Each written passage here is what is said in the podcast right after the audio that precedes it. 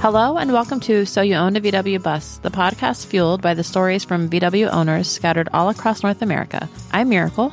And I'm Ryan. We meet lots of people who qualify as VW collectors, whether they are collecting just the cars themselves or VW memorabilia. We were staying in Wasaga Beach, Ontario, with a VW collector named Gianfranco Martinelli and his family when the weather took a turn and they invited us to stay in their spare room. We ended up staying with the Martinellis for a few days and became fast friends. We sat down with Gianfranco to ask him about his VW collection, where it all began, and where it might take him. So my very first VW was at age 14, probably turning 15, at a 72 Super Beetle that I had high hopes and dreams for. And um, never got that one finished. And I had purchased my 92 GTI, which I still have to this day. And then um, my first bus was probably 25 years after that. I picked up a bus. And there was many Volkswagens in between that. Always Volkswagens. And I started with the Beetle. And now I'm at the bus also. So the first bus I was looking for for quite some time and uh, came across it on Facebook. And uh, it was a gentleman out of Edmonton, Alberta. And uh, he was selling it, and the pictures looked absolutely beautiful, and his whole story and the way he laid it out. And literally, if there's anybody you'd want to buy a car from, it was this gentleman. Had everything listed there for you went through it on uh, what do you call the FaceTime. We did a little FaceTime uh, interview, and he showed me everything and any corks with it or anything that was wrong with it. And from that day, I sent him a deposit and waited for it to be transported uh, about three or four weeks later, and then it arrived. Uh, my neighbors ran down the street, and we all stood in the middle of the street with a transport truck. And he opened the back of it, and uh, it was nice when the transport truck driver came out. You know, an old driver, and he says, "You got yourself a good bus." And he backed it out of the trailer for us, and it was, you know, your jaw dropped a little bit, and you said, "Yeah, it really is a nice bus." And that was that, and took it for a drive, and couldn't wait to get it plated. Got it plated, I think, the next day, and has been driving it since. What were you looking for in a bus? A Westphalia, the camping dream.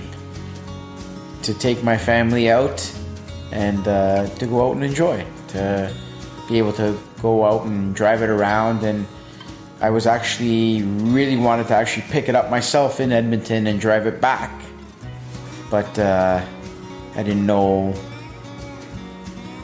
if I could rely on a 50 year old automobile for the first time driving it back. I didn't know if it was going to go that far, and uh, after receiving it, I would have definitely done the trip. But what I look for is more the camping and just cruising around in it. Love it. We've actually been staying here for uh, about the a little over 24 hours at this point, and I'm just kind of astounded, I suppose, at the amount of VW memorabilia and like VW stuff. Because it's not just the eight cars that you have in your garage. It it's a lot of other things. Mm-hmm. Uh, can you kind of maybe give the listeners like a little like walkthrough of the VW memorabilia stuff, things that you have? I I come across, and again, I'm a big Kijiji hunter, bargain hunter, garage sailor, antique guy, and I will try and find anything and everything that's related to Volkswagen, whether it be the art that you see on my walls, the little garden pegs that we have put up on that shelf that have a VW bus on it, like anything that we come across or I come across. And I think everybody around me knows me so well now. Not even about two hours ago, I got a text message, and it's uh, one of my wife's cousins who is now on the hunt for me also has sent me a couple of big die casts that he found for me. And this is how it goes. Everybody around me knows how much I love it and love the collecting of all the stuff and Hot Wheels. Hot Wheels, yeah, probably 500 plus Hot Wheels and all Volkswagens, no other brands. And it's just uh, it's I think it's part of the love for the car. I really do. And you haven't seen my steering wheel collection, Volkswagen steering wheel collection. Tell us a little bit about this. I've started collecting steering wheels a little while back, and I had friends traveling around, and I would ask them when they were in different parts of the world, if you see a scrapyard, please go in there and pick me up a steering wheel. And I had steering wheels coming in from everywhere, and I'd go to swap meets and started collecting steering wheels. So I just want the ultimate, uh, the ultimate garage one day, and be able to sit back and stare at all these parts that you've collected and pieces that you've collected. I think that's the end, the end result to make a big shrine to Volkswagen. How many Volkswagens have you owned total over the years? I mean, all told. I can probably say 25 plus. Easily. I own eight currently. Would you call it an obsession? Yeah, I would. I would. What do you think it is? What's the draw to Volkswagen? just Volkswagen used to create and produce an excellent car and you had to be a certain type of person to actually enjoy the little quirks of them and be able to you know just how do you say let it let it let it be you know what i mean? Like if it if there was something that bothered you you just had to know that don't worry it'll keep going. It'll it'll keep going. It'll just let it let it go. Let it pass and uh and they've never never left me never left me stranded and i hate saying that because they do listen from in the garage and they uh, and uh that's that's what it is. It's just it's just been a passion from 14 15 years old. It's enough to i used to work on them as a mechanic and i actually really enjoyed them. Not so much the new ones now. We hear that a lot. If the CEO of Volkswagen happens to be listening, we implore you to release a camper bus. In the meantime, we'll just settle for picking up the older ones and fixing them up, Some need more work than others, though. like Gianfranco's second bus. the second bus was me just doing my normal marketplace looking around and uh, i want a panel van i own a, a plumbing company and i would love to do advertising and have the old panel van as just basically an old looking version of my new company Uh, the panel van needs quite a bit of work, yeah? As per my wife, yes, it does. Don't tell her. And uh, it does. It needs a full restoration, definitely. Top to bottom. And sides. And other side. Front and back. And what about mechanically? I have a choice of three motors, and they're all inside the bus. Are all three motors um, inside the bus, or is one of them in the engine compartment? It's laying in the engine compartment, but it's not connected to anything.